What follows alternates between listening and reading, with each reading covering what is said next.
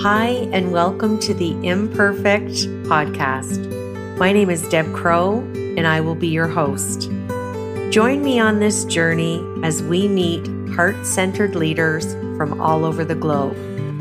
Lots of interesting questions, interesting conversation, and find out what makes a leader.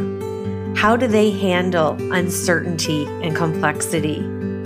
How do they lead in a time that is volatile? Join us.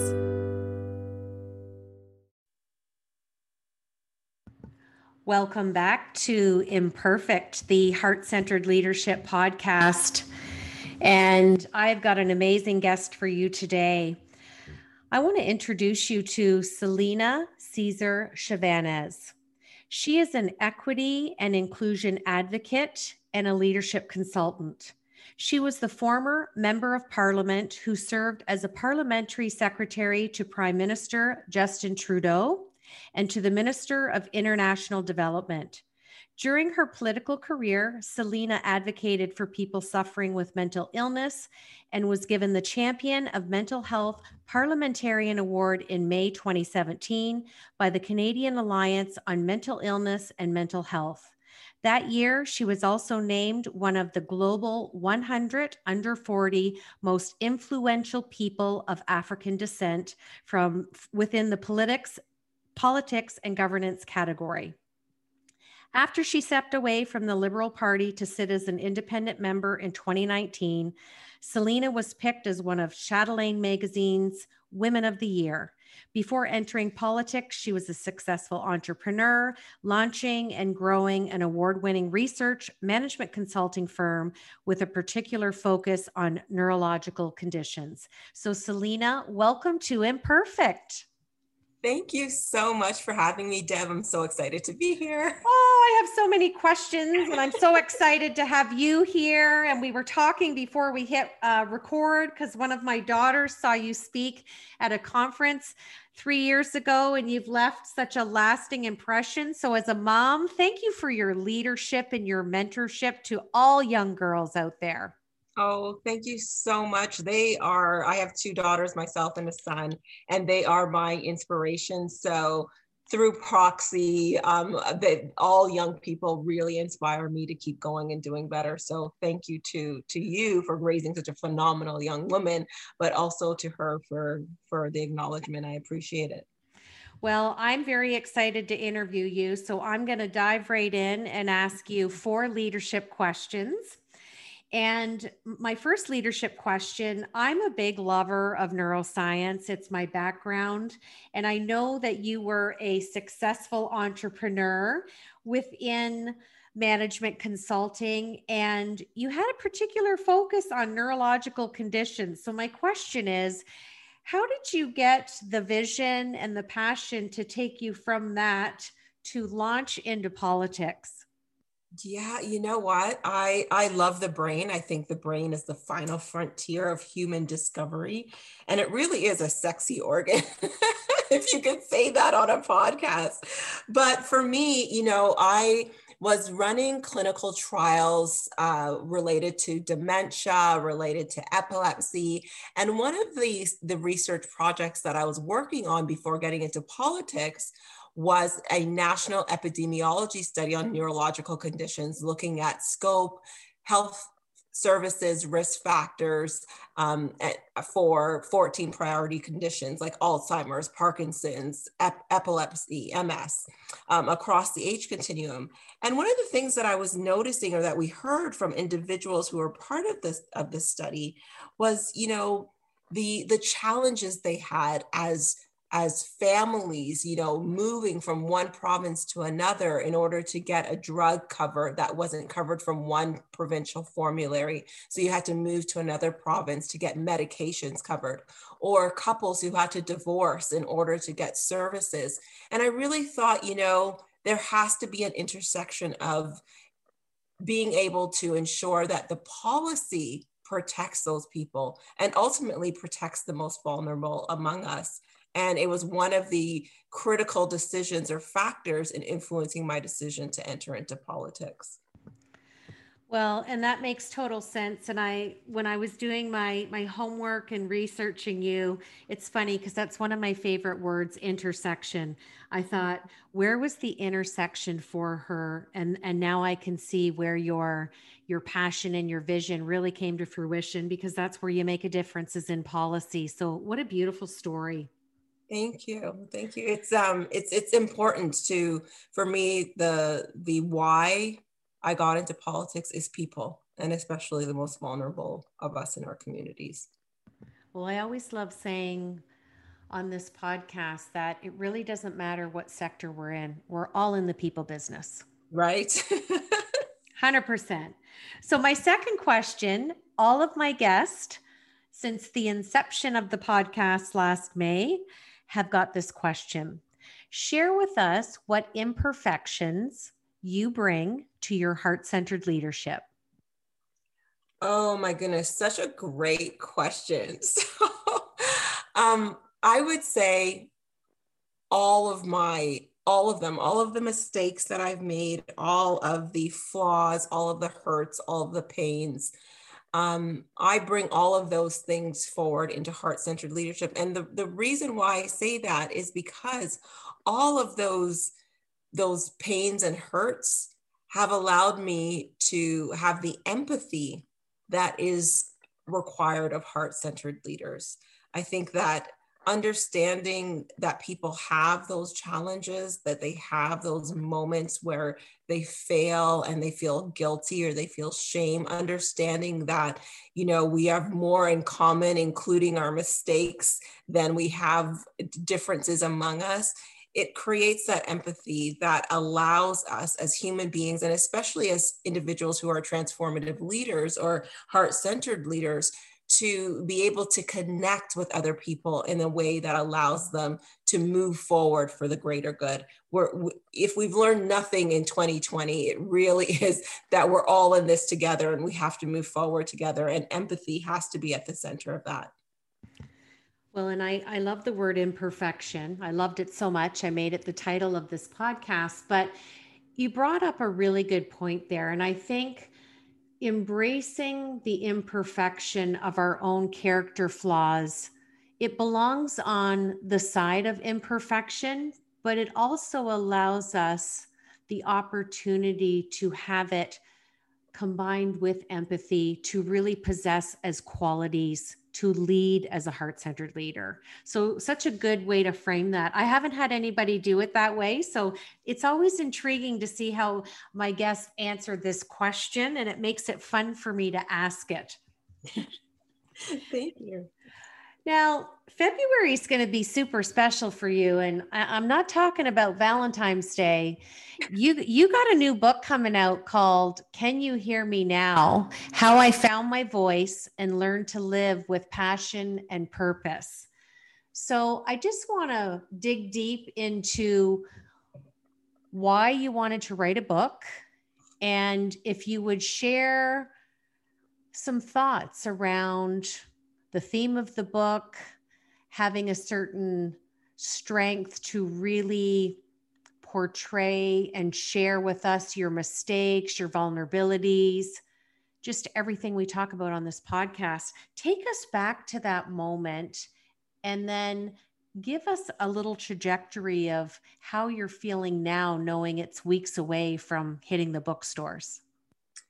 So, Deb, this is this is great because it's no longer a week. So I'll answer this question, these questions in reverse order. It's no longer weeks; it's days. We're five days away from it hitting the bookstores, and and in fact, people have already received the book. Um, so there is some trepidation with knowing that people are going to be opening the pages and reading in black and white not only the words that I've written, but um, touching a little bit on our previous question and the themes that are in the book, just understanding that people are going to be reading about some of these mistakes I made. I was intentional, Deb, about really uh, leveraging the word that you have in your pro- in your podcast, really highlighting my imperfections, highlighting the mistakes that I've made, and the pains that I went through and being really vulnerable with the book in a way that I don't think a lot of memoirs are. I find that, you know, sometimes there are memoirs where they highlight all of like the, the successes people had and, you know, the great things that they've done this has some of that in there, but it also shows every single mistake and what ones that I'm ashamed of and embarrassed of as well. And the reason that I put those in as as a theme of the book is exactly for for you know to to put that imperfection on display because it helped to to build that empathy. It helped to to in for me in writing the book to really let go of a lot of those hurts but also i think that when we are very candid with our vulnerability it builds resilience in other people when we are able to remove the facade um, step away from you know the instagram filtered lives that we live and actually show ourselves as true human beings that's when we really start to connect those fibers that may have been lost. We, we saw a lot of that with the inter, insurrection of, you know, the Capitol in, in, in January and, you know, all the sort of divisiveness that the world has. I think removing some of that allows us to connect as human beings through our vulnerability, through our realness. And I wanted to write it just for that, for the purposes of saying, let's just, let's just peel it back a little. Let's just go back to basics and realize that we really are more in, in we have more in common than we have that are different and that includes our capacity to make mistakes to have flaws but to also have joys and to have triumphs as well well i like to call mistakes fall forwards. And i love it because you know you've been described as a breaker of boundaries for black women in business you chose to make the decision to get into politics because you wanted to make a bigger difference in the world. And you also were the first Black person elected to represent the federal riding of Whitby, Ontario. So just know there's a big virtual high five coming to you through this mic. And what I love the most is you own your character flaws. You yes. own them. You have the ability to fail forward. But then what I love is you're a strategist and you get back up and go, follow me. Let me show you the way. And maybe I can mentor and lead you with heart centered quality so you won't do what I do. Oh. Exactly. Exactly. And that that is, you know, I I realized that moment and I talk about it in my book where I'm I'm sitting at this at this table and someone asks me, you know, do I regret anything that I've done in my life? And I say no. You know, and it's the first time that I'm able to articulate that my mistakes that I've held as a burden, that I've held as shame, that I've held as as, you know, this this reason for me to feel guilty actually created the person that was sitting at that table you know um, advocating for other people and and doing the stuff that i'm able to do. So it really is the fall forward. And the challenge is understanding that the mistake can be the fall forward if you take the time to learn from it. 100% you fall forward. You know it's that old cliche i used to hear my irish nana say things and people come into your life for a reason, a season, or a lesson. Mm-hmm. Yes, ma'am. Pick a lane and, and learn from it and don't sit and wallow. Oh, I love this. okay, my last leadership question, and this is going out to so many people, and you're the best person to answer this. Share with us the most challenging aspect of working in a diverse environment from your vantage point. Oh, wow. I would say the challenge of diversity if i could if i could change the word a little bit the challenge of working in a diver in a diverse environment is the fact that i don't think people leverage that diversity you know, when we look at to our, our schools, our shopping centers, our communities, our workplaces, there are diverse people of different backgrounds, sexual orientations, um, religious backgrounds, etc. what I think we fail to do oftentimes is make those spaces inclusive. And making them inclusive is, is striving towards equity within those spaces. Diversity, in and of itself, or a diverse space where you have all of these different people sort of walking or working in silos, doesn't really add strength to your organization or to whatever your communities or just your schools. It's when we have those connections is when we put put away the the sort of the filters and the falsehoods and we just connect as human beings where we're able to have those inclusive sort of conversations. We're able to understand each other more. We're able to attain that level of empathy for each other that we could only get when we're listening and understanding each other that's when we strive towards equity. So for me, diverse organizations are only a tool that can be used to get to the point where we get to a more equitable uh, outcome and to a more just society. Well, and I know you're further pursuing this uh, academically yourself, and and I know you're working on your PhD, and and you're going to focus on organizational leadership and I can't wait to stay in touch and carry on more conversations. And I'll be excited to hear what you're doing your dissertation in. So I, I, we're going to be having a part two to this conversation for sure. Thank you. I'm going to switch to my Fab Four now. And okay. just four fun questions. We want to know what's on the top of, of your mind. First question Tell us something that we don't know about Celina. Oh my goodness. What people don't know, which I think that they would assume is not the case, is that I am a what I call a trained extrovert. I am such an introvert. I would much rather be in my pajamas, under my covers, in my bed, like not around anybody, just self isolated to the nth degree. Um, I, I I just I love being by myself. I love being with my own thoughts, reading, journaling, doing that sort of thing. But people see me sort of externally and think that I'm just this total extrovert, which I am absolutely not.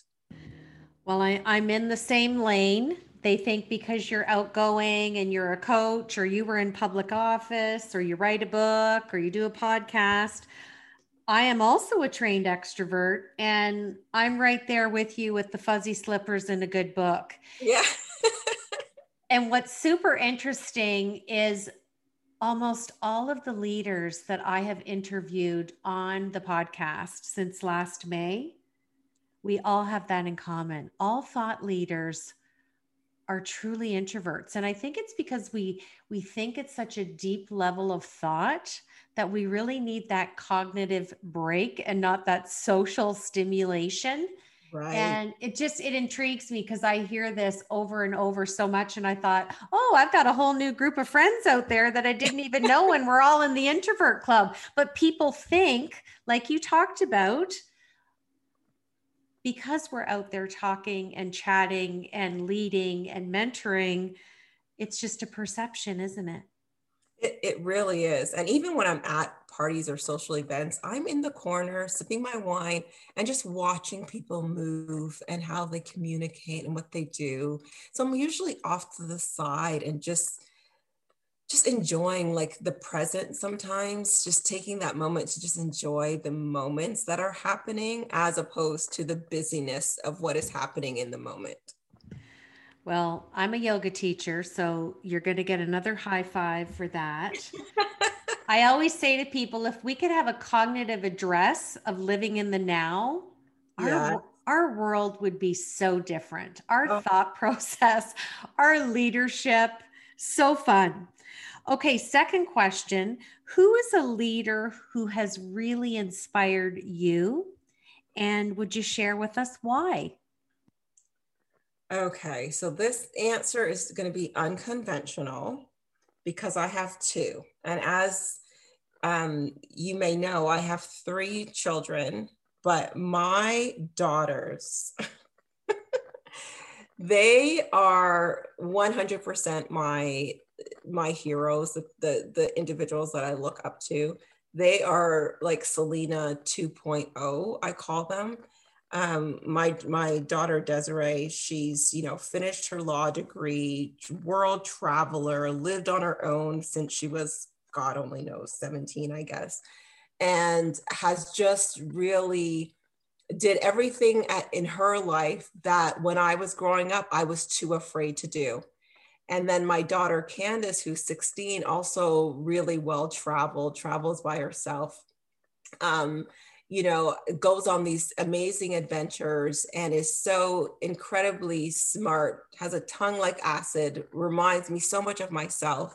But again, it's just, it's just, are just these unafraid, uninhibited people who are advocates for social justice. They stand up for um, people with um, different and multiple intersecting identities. I just, I just couldn't be more inspired and at the same, same time more proud of, uh, of, of two individuals that, that keep me motivated to do, to keep doing good and, and hoping that I'll, I'll make them proud enough.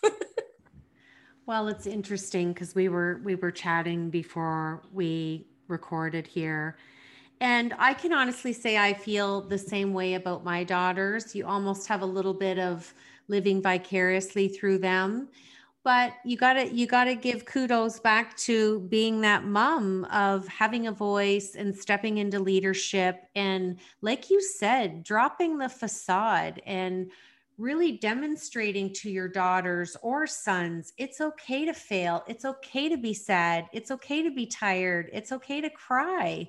There's mm-hmm. no one emotion that we're to be in after a circumstance or a situation. So it's lovely that that's who inspires you and and you've raised two leaders. And i mean look who their mama is I am I'm really proud of of all three of my kids, but those two girls are just oh it, it uh, you know when I when you kind of look back and see what they've done over their lives, I'm like I'm I'm often nervous about it because I'm like what who is your mother and why did she let you do all this stuff? And then I'm like, oh, I'm your mother and I let you do all this stuff. It's I always joke with my kids and say that they are a life sentence. and they just smile back at me. Now, other than the obvious, which we're going to put out good wishes for your book. I am excited to get a copy for myself and my daughter from you. Of course, we want a well wished signature in the front from you. For sure. Aside from the logistics and the business side of, of releasing a book, what is your wish for this book and the message that you're conveying? Oh, great question. Um, my wish is really to the young people who read, especially young women who read this book. Um, and I and I put a list of young women in the acknowledgments um, on purpose because I want them to know that their voice, their authenticity, their every experience, every joy, pain, strength, flaw, everything is adds value and is so important to our worlds. And I've done the whole, you know, I cracked myself open and exposed everything so that these young women can can have could know that they're not going to be the only ones who make a mistake and won't feel alone if and when they do make a mistake but know that no matter what the challenge that faces them, they can overcome it. And I'm hoping that young women in particular read this book and are so inspired and feel like they have somebody who sees them and who is looking out for them. That's beautiful. And I I I can already feel from what you've written about the book and listening to the audio clip i'm i'm really excited to get the book to to have for myself but especially for my my daughter who's in social justice and peace and has heard you speak. And it's it always warms my heart as a mom and a professional when another woman can say something to really ground a young person's attention, but you've engraved a message on her heart. And I think oh. your book is just going to further augment that. So I'm super excited for you. And what a beautiful wish and message that you've done for the world. My last question is What advice would you give to someone wanting to pursue a similar career to yours? So, a couple of things. Um, number one, show up, go for it. I don't think that I could have achieved, you know, any level of success, however you define success. That's a that's a topic for another podcast. Um, but I couldn't have achieved a level in which I'm using my voice and living with passion and purpose if I didn't show up in the first place. The second is to be authentic. Um, when you show up, be be your authentic space your authentic self in those spaces. As i said bring everything all of your experiences um, education experience knowledge adds value and know that that value is a, a complement to whatever institution that you are in. And third if you're going to show up and you're going to be authentic use your voice do not for a moment think that your voice is is not powerful enough to change the world. Use your voice. And you know I'm, I'm very cautious about not saying that you know i'm a voice for the voiceless. Everybody has a voice. Everybody has the capacity to change the world. Oftentimes they are whispers and we need other people to help amplify those voices. So show up be authentic, use your voice for good, and change the world. Well, and you made a really good point there. We've heard many voices over decades that have had a good message, a poor message, and a message of indifference. Mm-hmm. They all they all move the needle. Right. It's emotion and it's you know my favorite neuroscience term it's metacognition. It's how we choose to think about thinking for what we see with our eyes and what we hear with our ears. Mm-hmm. so it's always interesting. It's not only the message it's the delivery of the message and the intent. Is mm-hmm. it is it emotionally feasible? Is it something that's going to really augment leadership or like you said is it just a facade? And I think people are getting better at seeing through the fog and, and they're really being able to pull out who the leaders are. And I think that's been one of the gifts of COVID. Yes. Yes. Well, I know that you're a busy lady, so I'm delighted that I got to spend some time with you this afternoon on the podcast. Uh, you got two big fans in my household here, and we're going to wait with bated breath for this book. Oh, thank you so much, Deb. This has been an absolute pleasure. And it was so great to reconnect with your little one again. It was so good. Oh, absolutely. And I I just wish you nothing but continued success. I think you're just getting started. And I look forward to keeping in touch and continued conversations. And I'm going to end the podcast today with a leadership quote. And it goes like this Leadership is about making others better as a result of your presence and making sure that impact lasts in your absence. Mm-hmm. So I want to thank Celina because I really think that quote is so representative of who she has been in her career the decision that she made to change careers, and then the tenacity, the courage, the vulnerability to write her new book. So we'll make sure that we have all the details in the episode description so you can check out her book and connect with her online. And this is Deb Crowe. Thank you once again for joining me on Imperfect, the Heart Centered Leadership Podcast.